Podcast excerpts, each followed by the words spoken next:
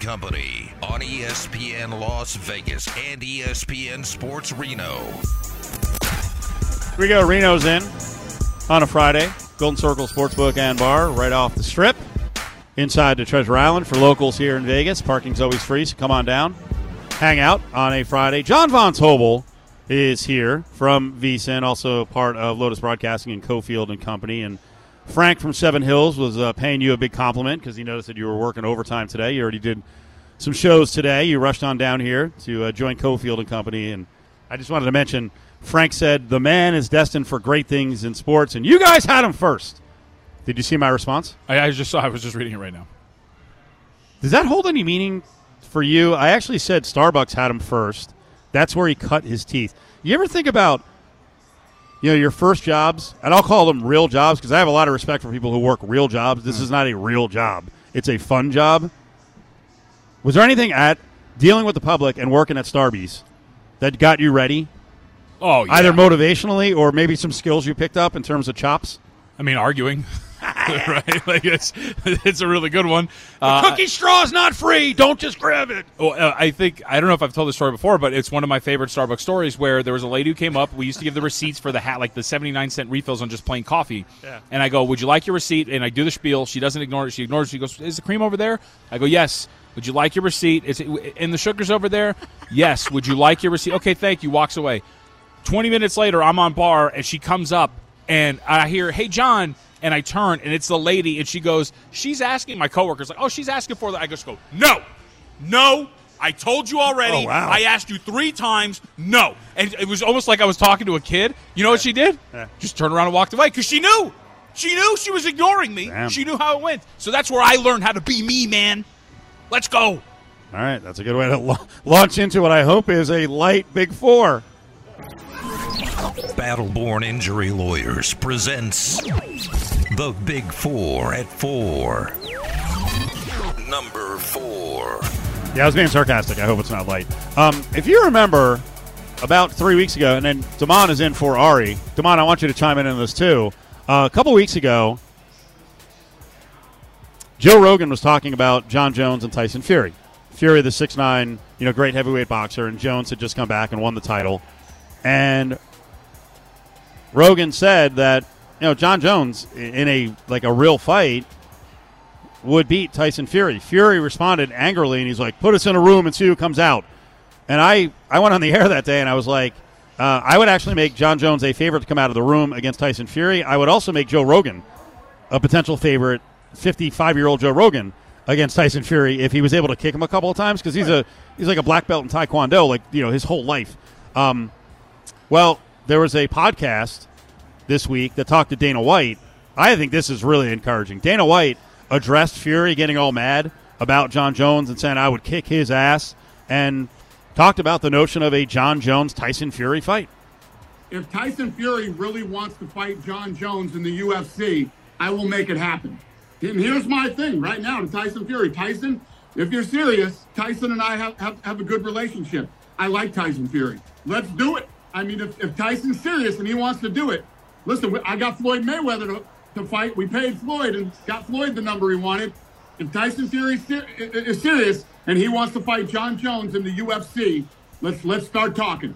The key is at the end there, Damon, because he said Fury Jones in the UFC. Yeah, because why would Tyson Fury? I, I- first off, your Joe Rogan compliment there. No way is Joe Rogan. First off, he's a foot and a half taller than him. He would crush him. He still has to get inside on him. But I think Dana White's just talking. No way is he going to make this fight happen. He says we got Floyd the money. No, no, no, no, no. Floyd got them the money. Interesting. Do you think they can make this fight and Fury would agree, John, No. to do an MMA fight in a cage? MMA rules. No, because he knows he would lose. that's that's exactly what would happen. I don't. By the by the way, I don't think it's a guarantee because again, to Damon's point, Jon Jones at six four would have to get inside of six nine, but I have a feeling he would get in, having to take a couple of shots. If he survived those shots and got his mitts on Fury, Fury would have no idea how to defend himself from going down to the ground. Th- that's the thing. It's yes, it's a challenge to get inside, but once you get in, you're not getting him off of you. And then from there, I think it's all over for Tyson Fury. And Jon Jones is a brilliant, so is Fury, a brilliant tactician. I was watching a video last night. It was a, an old recap of Jon Jones and Lyoto Machida. And Machida was a much smaller guy at six one, but really good, really creative. And Jones said, "Hey, early in the fight, man, he he had me read. Like every time I threw a kick, he countered with a punch before my kick landed, and he got me multiple times. We go to the corner, and my handlers start telling me like, you got to fake the kick, you got to make some adjustments.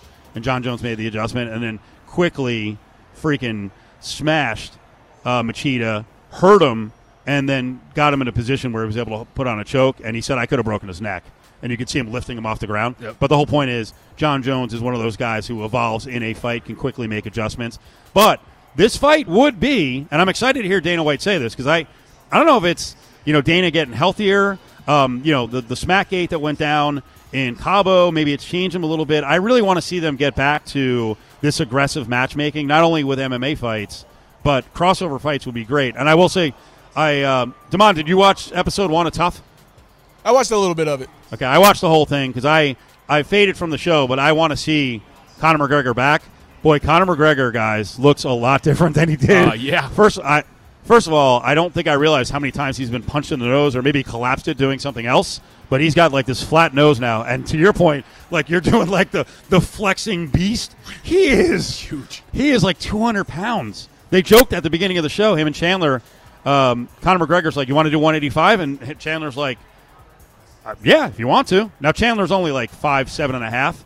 But Chandler could. He, he, I'm sure he walks around at 185. Right. So I have no idea where they're going to fight. I know Adam Hill has said that he doesn't believe that testing is going to be in place, like right before the fight. So if it's a test-free fight, I mean, they could do it 185. I mean, I don't know what could be flowing through everyone's veins for that one, but watch the show. It's um, he's entertaining. I mean, Conor McGregor's just an entertaining guy. Of course he is. By the way, I didn't realize that about his nose. That's an important piece for him, so I'm surprised that it's. Oh, uh, check it out. It is. He looks.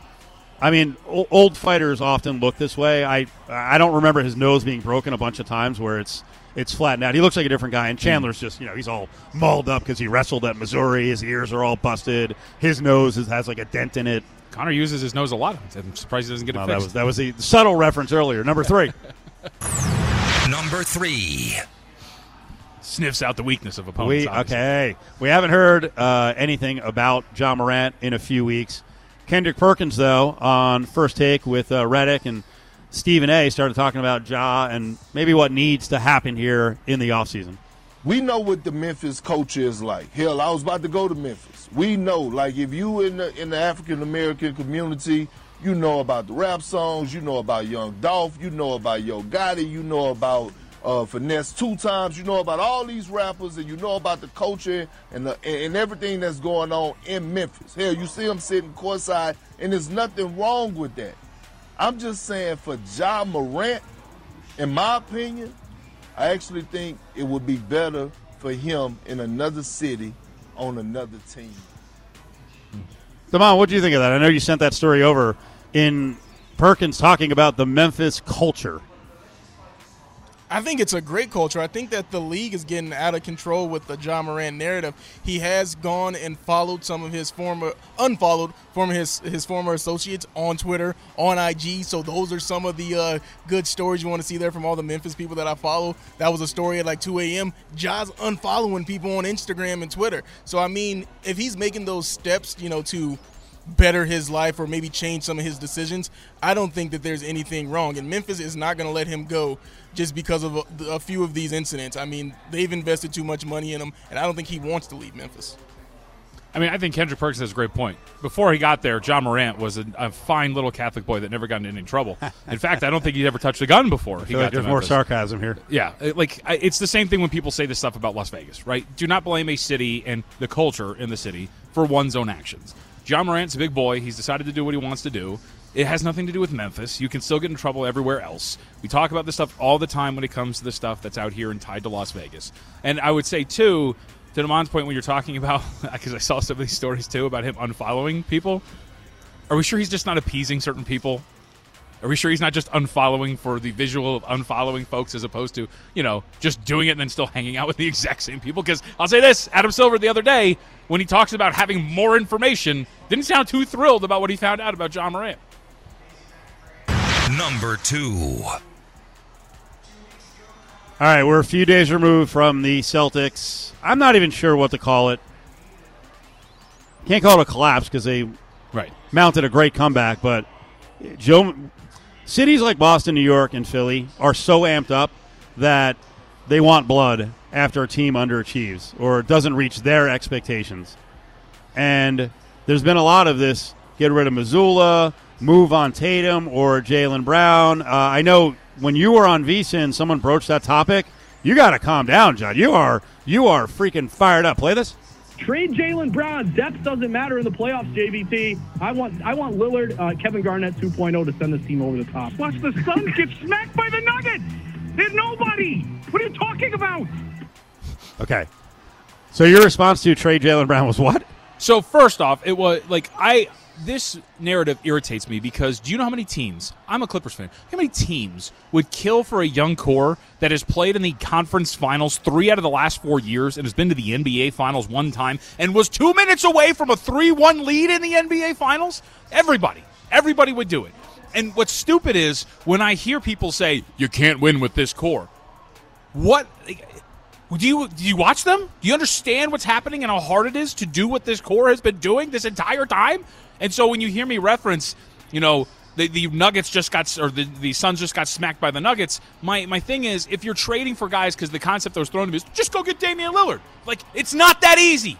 And when you trade for guys, you sacrifice your depth. Look what happened with Phoenix. They traded everything for Kevin Durant. And what happened? They got steamrolled by the Denver Nuggets, and it needed two historic performances at 44 minutes at home just to extend that series out to six games. It's a dumb conversation. LeBron, MJ, all of these guys who won their first titles when they were 27 or older, they're 25 and 26, Jaylen Brown and Jayson Tatum. Will we relax here? This is the best shot at winning a title, and everyone's like, oh, break them up. It's the dumbest thing I've ever heard. Yeah, they haven't got it right yet, and they also caught a bad break. They had a great coach. It turned out that Ime Udoka is a clown, Right. or at least used really poor judgment in you know doinking around the organization with subordinates. You can't do it. You also So- can't talk about it in public when you're in that office with you, those people. Yeah, you also can't follow up by you know going at the lady. Um, so they caught a bad break there. They actually had a great coach, and they've made some moves that just haven't worked out. But those those guys are the core, Yes. and they're not 32.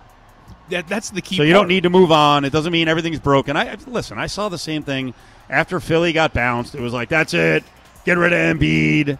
You know, time to rebuild. Like, chill, chill. Now, I I think I think that pressure every year makes those towns really good sports towns, and it puts an awful lot. I'll use the word pressure again on the organizations to stay at a high level. So that's a good thing. But those organizations, if they're run well, you can't listen to the average Joe on the street, and you certainly can't listen to us, those who, who are most hyperbolic. A lot of times we're just doing bits anyway. I don't do that. You don't do that. Um, but you know, stay the course, and the Celtics will be just fine. Top story.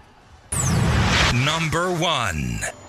I want to carry this over because I want to get back to the A's and some of the coverage of the A's and some of the developing stories around the A's and the stadium they're trying to get done here and build off of once again the job that Foley has done with McPhee, with McCrimmon, the maturity of the organization, but the standards, the high standards that have been set. This hour is brought to you by Battleborn Injury Lawyers. Give them a call from anywhere in the state of Nevada, 766 1400.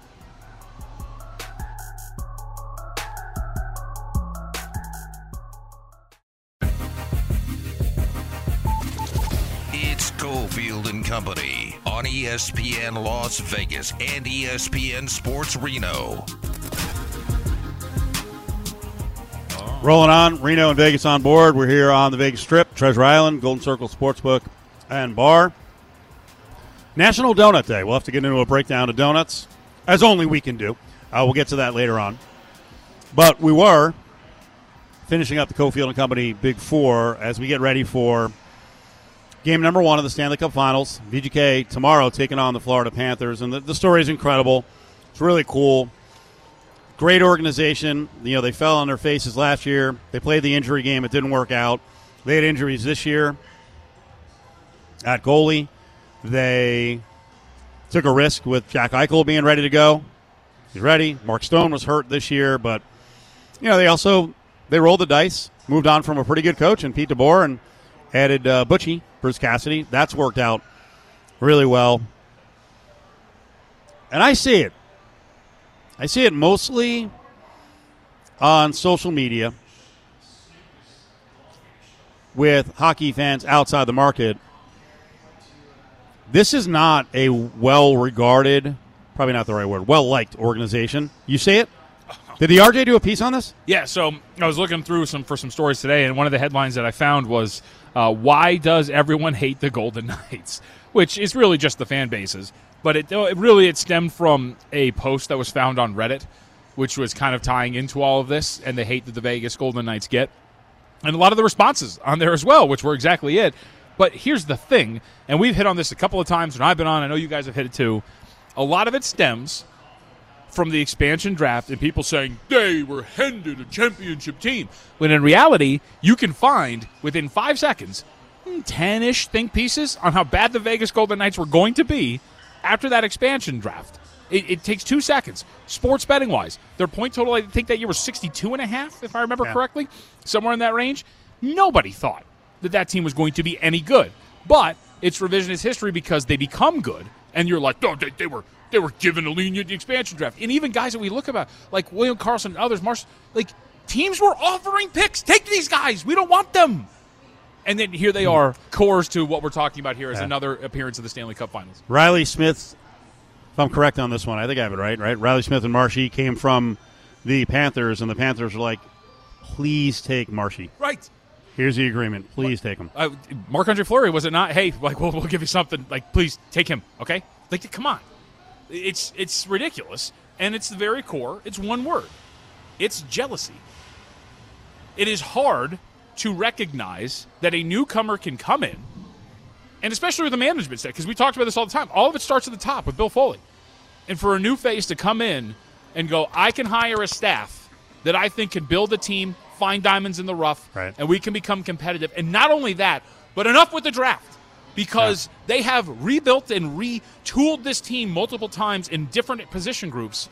It's not about the draft anymore. It's about an organization that knows what they're freaking doing and how to sustain a culture. And here they are now, potentially on the verge of winning their titles. We talked about first one in six years, just like their man, just like their owner thought they could do. Well, too many fans around sports when their organization is consistently bad will buy the "woe is us," the deck is stacked against us, instead of looking internally and going, "No, it's our fault. It's our management's fault." It happens all the time in baseball. You have some piss poor baseball organizations, and they're like, the fans, small market, small market.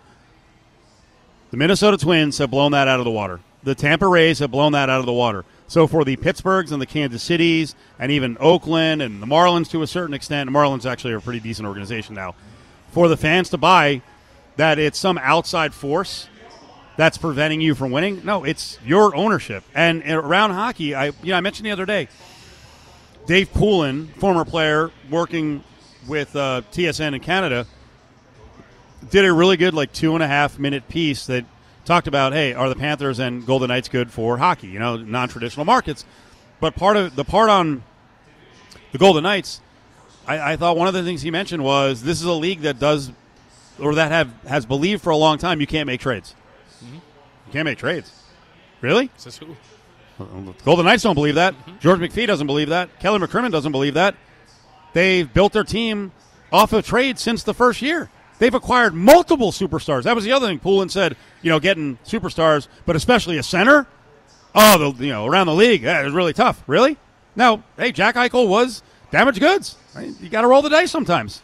They went and got Mark Stone. They, uh, you know, Pietrangelo was a free agent, but they've gone out and they've they've traded for every layer of player. A fourth round pick for freaking Adin Hill, mm-hmm. a fourth string goalie in the organization, technically third because Leonard was down. They've worked the trade market brilliantly, and you you see other teams that either aren't committed enough to make trades and spend money, wallow in misery for years and years and years. That's not a Vegas Golden Knights advantage. They've made the moves. Mm-hmm. Simple as that. So the jealousy, I get it. Like I, I, I am jealous of other organizations. Like say with the Jets, right? They've been losers forever. But it's not some limitation that the league is thrown at the Jets. It's on the Jets. and, and that's the thing. For you, you understand that. And I willingly admit when somebody tells me, "Oh, you're just jealous." Yes, yes, I am, and I'm willing to admit it. You know, but for all these people, like you said, to just point to some something that happened six years It's ago, It's the league. right? That's not the way it is. And you know what? This is the other thing because I was reading a little bit about this today too, about how you know, like, oh, you know, Canadian folks aren't going to be tuning in to the Stanley Cup final because then stop sucking. You know what I mean? Like if, if you're if you're that mad that Florida and Vegas are in the Stanley Cup final, be better. It's the greatest adjustment ever. Just stop sucking and then you'll be there. All right, so let's build off of this, right? Yeah, screw Canada. No. We we were just doing some traditional sports talk. I'm not saying it was the highest level stuff or the deepest stuff you've ever heard, right? We do that. We like sports. John goes, you know, very deep divey on the sports gambling world. He loves the NBA. You know, I love college sports. I can go deep divey on that, especially UNLV. So we've built certain expectations in terms of a sports talk show. I've gone back and forth a lot on how we're covering the A's. And we're going to examine this on several fronts. I think we've been really honest as residents of Vegas, not just sports guys, seeing baseball potentially on the way. But I also question how we're doing it. Maybe we should just be, yeah, rah, rah, rah, rah, rah, baseball, awesome, another major league team. I think that's to be debated. So the other day, John and I are doing Cofield and Company. Was that Monday or Tuesday? Tuesday. And we're rolling a little video. It's up on Facebook. And one of the guys who covers the A's and is covering the A story from the Oakland side of things in the Bay Area is uh, Brody Brazil, who's at NBC Bay Area. And he played some of our audio, and he seemed to be blown away that we had a decent depth of knowledge on more than just the A's, baseball, but we also covered the political angle, money angles, what's been going on in Oakland. It was it was weird to kind of hear this, and I just wanted to get John's impression and have the audience listen to it. So he's doing a YouTube video here, and he's going to use some of our audio. So let's play uh, cut number one here from uh, Brody Brazil. But now we're actually getting into sports radio. And, and let me just say this from, from Cofield and Company, the radio program on ESPN 1100 AM and what is it, 100.9 FM. Typically, I've been sticking with the, the news media here because I, I do understand, or it's my impression that they understand the political side of this, the, the structure side of this, hopefully the financial side of this. They've got some of the away from sports perspectives. But I also want to say here, I do think it is relevant to hear from true sports people, people with a sports vibe in Las Vegas, like boots on the ground in Las Vegas. Because if a stadium is going to necessitate 70% of, of local attendees, it's important what these sports people have to say about it. It is. Yeah. It is. Makes me feel a lot more important than I really Yes. am, too, by the way. Boots on the ground. Because I guess we're going to be the ones who are pitching this to the sports fans of Las Vegas. Uh, Mr. Brazil, continue. And people were pointing out some of the slides with just outright lies. This is the sports community. You always want another team. If you have the chance to land Major League Baseball, Cofield, that must be Cofield on the right, and Company must be on the left. I, I don't, I don't know both of their names. I, I'm sorry, I'm just not familiar with the program. But I'm sports people, like to generalize all of us, we're all usually in favor of more sports teams coming to our town. Nah. No. Right. No. I'm be- a, I'm a sports fan, but I'm also a resident of Las Vegas. So I have thoughts as a resident that supersede what benefits me. And and to Brody's point, I think in most places, sports guys are like, yeah, I'm going. They're not going to say this, but like, it's going to help the station. It's going to help me make more money. It's going to make me look like I'm in a bigger market because there's more major league sports. I don't care. I never have. I think it's awesome that the Raiders are here. It has helped our station immensely. I think Golden Knights and their success has been awesome. But my whole existence is not sports, and and sadly, and maybe this is. I, I think Bay Area sports radio is pretty good. Maybe this is what he's grown accustomed to uh, in the Bay Area, where they don't talk about nuts and bolts and stuff outside of sports when there are issues outside of sports, but we do because I talk to regular people all the time, and they care about stuff like this. Now, maybe we should be dumbing it down and just going rah rah, bring them here. Who cares, you know, about the site or the traffic or the amount of money or what this could be costing us or what it could be preventing us from getting in Las Vegas? I just think that's a, a weird approach. It doesn't surprise me that most people approach it that way. Mm-hmm. And here's the thing: there are, are a lot of radio stations that probably tell their host, "Hey, we need this here. This is our money." You support this or else. Lotus doesn't do that. They haven't done it so far. So I'll play a little more of this when we come back. But uh, it was really interesting watching and hearing from people outside the market on how we're talking about the A's. Yeah, it's not 100% behind it. We care about the small details. It's Cofield and Company on ESPN Las Vegas and ESPN Sports Reno. So we were just talking about the A's, and hey, the deadline's coming, right? June 5th, that's Monday. I think it all gets done by Monday, but a lot of the details won't be finished, and we care about the details. And I'm excited to have Major League Baseball in town. I hope the A's will up their payroll by like $100 million with the infusion of our money and tourist money. I'm not so confident they'll do that. I think a stadium anywhere near the strip, if it's done well, is going to be great. So I like baseball. Um, I, I like it a lot. Now we've covered it though from all angles, and that is, hey, we want to know what the details are because these things do matter to us and our listeners. Some listeners don't care. Hey, whatever it costs, it ain't going to cost me. So then that's a listener potentially saying that. I just don't care. But we were just playing some audio from one of the dudes in Oakland, and there's a couple of guys, Casey Pratt from ABC Seven and Brody Brazil from NBC Bay Area, have done a really good job of because you can tell outside of their regular gig, they're going to YouTube, they're going to social media, and they're putting together like high level videos, and it's really informative. Um, and I watch them because that's what I do. I want to be informed, right? I never feel like I'm informed enough on topics, so I've been paying attention. Last bite from uh, Brody Brazil, who was playing some of our audio and was just blown away that we weren't just gung ho, rah rah over the top for the A's and the stadium with what we currently know. And I guess we'll take this as a compliment. This is a terrible deal as compared to the one that they had at Howard Terminal in Oakland. Howard Terminal? I mean, Cofield. Whoa.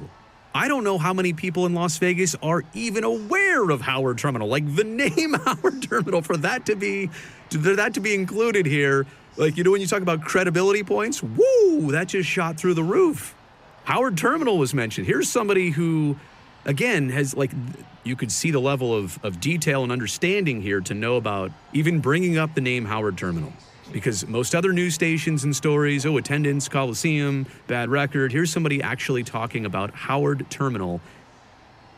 Yeah, that's why you need to reference sports people. I I take all of that as a compliment. It's kind of absurd. It's- Anyone who talks about the A's and what they've been dealing with in moving here and what was going on in Oakland should know where they've been negotiating the site and have a lot of that information. So, but maybe it says, hey, just how little some people think and expect from Sports Talk Radio, which is kind of embarrassing. Um, but here's the other thing: I, I really believe that most people outside of Las Vegas have no idea who we are here in Vegas and what our sports fans are like, because we never had Major League Sports. Our fans, and we're transplants, so we have a lot of experience from other markets. Our fans here are very nuanced. Not all of them, but they're very, very nuanced and they're smart. So I'm not going to sit here and speak to you guys in the audience like you're idiots. Like, you know what's going on. You follow politics. You know what happened with Allegiant. You know about public funding. You know about uh, uh, about other stuff we need. So thank you to Brody. Uh, maybe everyone around the country should raise the bar a little bit and make sure that you're informed so you can inform your audience on these mega deals for billions of dollars. I am kind of surprised by that too because when we ever talk about this, I feel pressure to look everything up and, and do that and be informed. Well, you should, right? Right. You- I mean, you really should. And and we haven't we have we've never played the angle F Oakland, and we've never played the and we never did it with the Raiders. Yep. Like you don't want them. No, we're.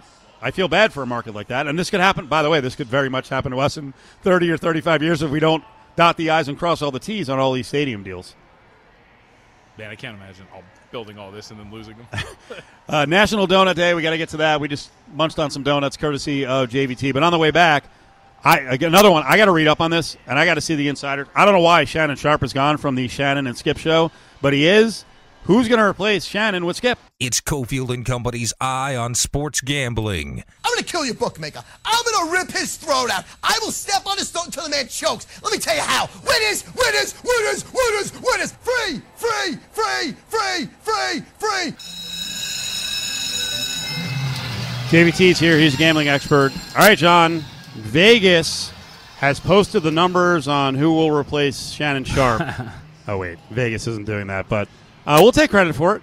Uh, one of the offshore books wants in on this news story, as they do often, and it's a smart move by books who can accept a little bit of cash, a little bit of scratch on stuff like this. Let's go to the front end of the story. I guess I'm not shocked that Shannon Sharpe is not going to be with Skip on that Undisputed show. But I would like to know, and I'll admit I have not read up on this. I don't know what the rumors are because there's a laundry list of things that have happened. Why is Shannon gone? Did he quit or did he get fired?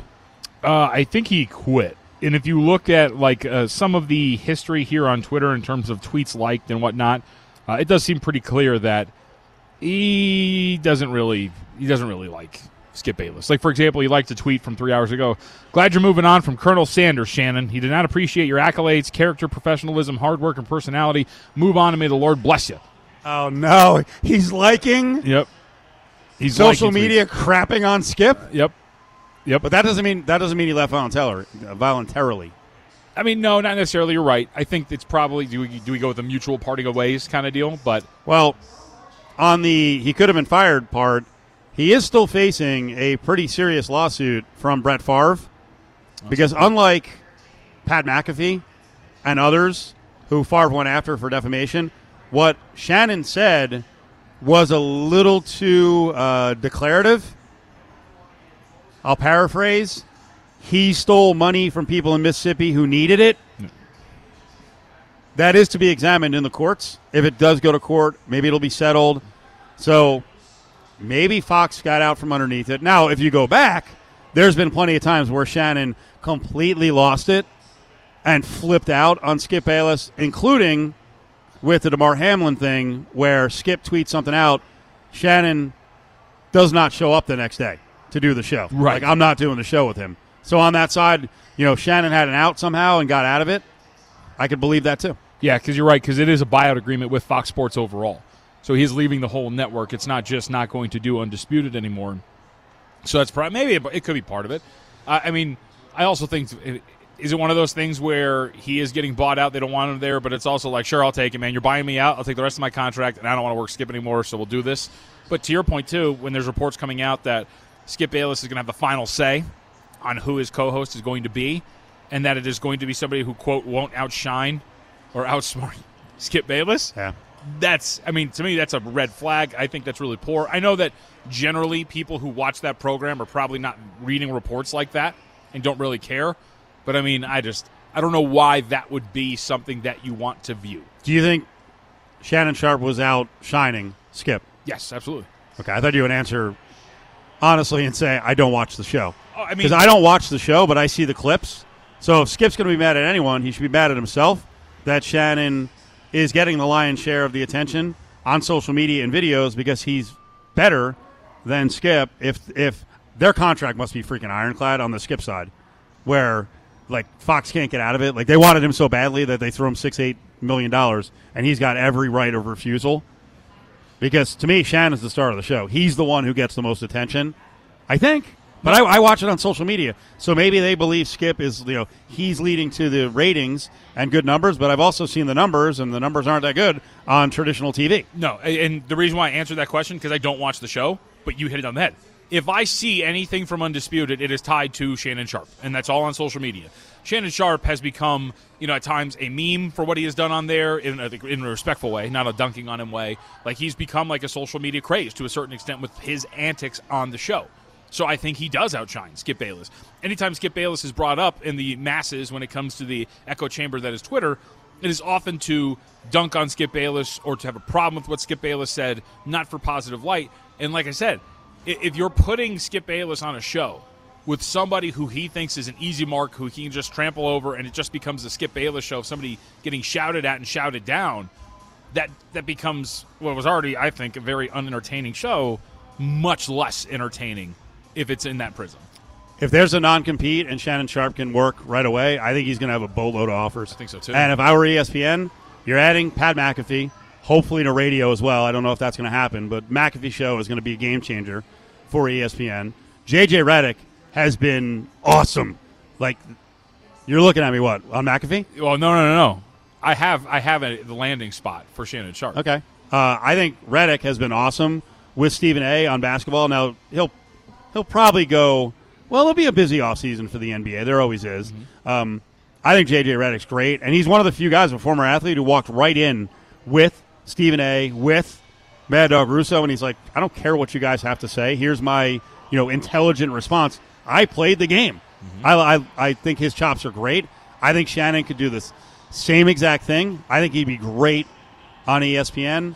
Um, and nothing against the the current ESPN radio lineup, man. I would love to see a lot of these guys doing radio and be on every day, Monday to Friday, because it would help us a lot. Yeah, I, I I love Shannon Sharpe. I think he's awesome. So, where should Shannon go? You're looking at the next big host for FanDuel TV. So you think one of the gambling channels is going to jump in with I, giant money? I, I don't think it's one. I think it's, or I don't think it's any. It's it's one. Why is that? Because FanDuel TV has put in a lot of money into just adding names. I thought DraftKings just released a whole lineup, including some of your shows, and then Le Batard and I will. I think they are, but DraftKings DraftKings clearly has like one lane that they're in, and it's a lot of people connected to Dan Le Batard and Meadowlark Media. right. They're they're not really going for names outside of that bubble. Who does FanDuel have? So they've got Kay Adams, they've got. Michelle Beadle, they've got Shams, um, they've got a couple of those other people that are kind of all in that sphere. And those are and those are like out, wide outreach, and like Kay Adams doesn't have anything to do with like you know what I mean. And, and the Yeah. DraftKings network that's coming out now, a lot of it is tied to Metal Meadowlark Media. Then there's us at VSiN. But if you look at FanDuel, their tentacles have reached out a lot farther. Maybe I'm not seeing. Again, I consume this stuff on social media. I'm probably not going to watch a two-hour live video stream. I see Kay Adams. I don't see Beadle ever on social media. And who's the other person you mentioned? I mean, Shams is part of it. They have And I, another. don't- I hardly show. see Shams at all. Um, yeah, I don't. I don't know that world that, that well. But here's the thing with So, that: we know they have money. Exactly. They have money. And for that, it's the same thing with Kay Adams. You're not brought in to be a gambling expert. You're brought in to be a name that people will follow and watch, and then your show becomes an infomercial. And McAfee was FanDuel. Yes, he was. So now they have that hole. Yep. And they have that money. Yep. Interesting. Yeah, I don't know if they'll do that. I think the lure of being on ESPN, you know, on a on a good show. This stuff's like it's so next level now in terms of the money out there on the TV programming and how much there is online. Who knows who you know who's kicked the tires so far with Shannon Sharpe? Um, on the skip can pick whoever he wants. The odds that are up, this this list is hor- horrific. It's I mean it, this is just for fun. Um, from the bottom, the longest odds. Tom Brady fifteen to one. Marcellus Wiley, who's in house, right? I believe so. at yeah. FS1.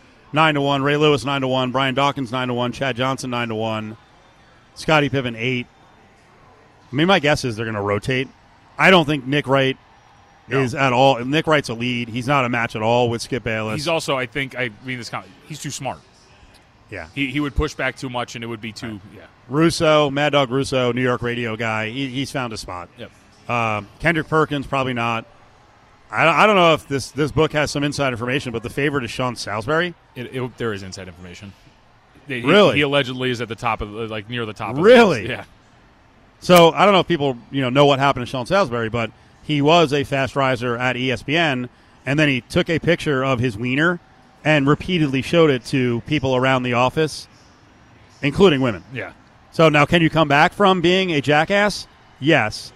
I also Can I? Uh, I can- I don't want to go too deep on this. I, I actually I I guess he he he could be good on that. I don't know. I he sent something out a while back that was it was like ripping college athletes, and I I went at him on social media, which I never do because I understand a lot of times just guys you know looking for attention, and not that I'm bigger than him. I'm not. He's still a gigantic name as compared to me, but he just kind of backtracked and deleted the tweet. I was like, that was wimpy. Right. That's not very undisputed. Like. No. You never go back down. Also, that also stems from him tweeting at FS1, I'll pay my own way for the interview. Oh, Just let me get in there. So, I'm sure that probably stems from it. Who knows? Like I don't. said, I don't think it's anyone on this list. My, you know, or if it is, I think they're going to have a developmental run, like for the net, up until football season. We'll have a rotation of like five, six people. So, knowing the parameters of what Skip wants, I hope this doesn't come off as insulting. I think I know somebody who would fit perfectly with them, that he wants, that he would want, he'd be comfortable with, that is also under the Fox umbrella. How, this is Jason McIntyre, right? uh, yeah, Jason right now is the sidekick with Cowherd. I think. I think that's where he belongs. Well, that's what I'm saying. I think Like, that's you what want, he's good at. You want a two. You want, for lack of a better term, a beta that would come in there and just, you know, argue with you a little bit, but not outshine you. I don't think it's the right mix. But that's what I think you're thinking about this wrong. Yeah, yeah, you're right. You're right. That type of person Yeah. Who's going to be twenty percent of the show. By the way, and when I say beta, I don't mean like the generic insult of calling him a beta. I mean like the secondary option. How about try out mm, five or six women, Nah, I can't do and that's it, just female, and not a lead. I mean, I think Because like- we've seen female leads who go on these shows are like, well, what's going on here? I don't get to talk. Okay, this time they're not. They're not the third of three. It's the two. Would it be? I know she has her own show there. I think. Would it be a step up if they used Joy Taylor? For her, I mean, she's not doing that show. I don't think she basically has her own show. that's what I'm saying. But would that be a step up in terms of pay and whatever it is, like to put don't her on a platform like that? I could. See, I think she's already too high That's to go I- into a show. that's like kinda that. what I think. Yeah. I like Joy Taylor. That's and by the way, that's another person. Uh, Fox does a really good job on social media and pushing their videos out, and she's like she's all over the place. She's got good takes. I, I you can tell. This is probably you know maybe we're getting a little too hardcore here. You can kind of tell as people develop in the media what their role is and kind of when they out outgrow the role, right? That's right. Okay, John. John's John's thumping his chest. All right, National Donut Day. Uh, John got us in house, right? There's a there's a uh, donut place here. You got us a variety of donuts. Um, I took uh, like the plain, the most plain donut I could take. Sugar donut, yeah. Yeah. Angel smashed the custard. Yeah. And you did what, or you're going to do what? Lemon filled one. Okay. All right. That's adventurous. Damon, when you go get donuts, like what do you have to have? What's your choice? If I'm going to get them myself, I need the Krispy Kreme, just the original glaze. I can eat a, Okay. you know, I can eat a dozen by myself. But when work brings in the fancy donuts, I'm always looking for a red velvet. Yeah, those are good. Hmm. Um, I'll shout out for free another donut place because I grew up on Dunkin'. Um, my choice at Dunkin' is actually like the cakey, chalky, Yeah. basic donut, which I think most people are like. I'm shocked that you just said yeah. Well, because it's good in coffee. You dip it in coffee. It's Yeah, really most people are like, I'm, I don't want that. But that's what I, I've mentioned this a million times. Uh, when you hear every once in a while, I go like full cornholio with the sugar. It's Cofield, you know, cornholio Cofield. I go nuts like Beavis. When I was a kid, sugar was very restricted. Oh yeah. I got really crazy. So I did not grow up on like jelly donuts or like these glazed ones or. But I'll tell you, the new age donuts now, you throw some bacon on there. Yep. Oh, I'll go sweet. Bacon maple's good. My top donut, I've come around to the last like five years or so. Best donut out there, the apple fritter. Really? Love it. That's an upset. All right. This hour in Reno brought to you by our friends at Battleborn Injury Lawyers, Justin and Matt. Call from anywhere in the state of Nevada. Battleborn Injury Lawyers, 766 1400.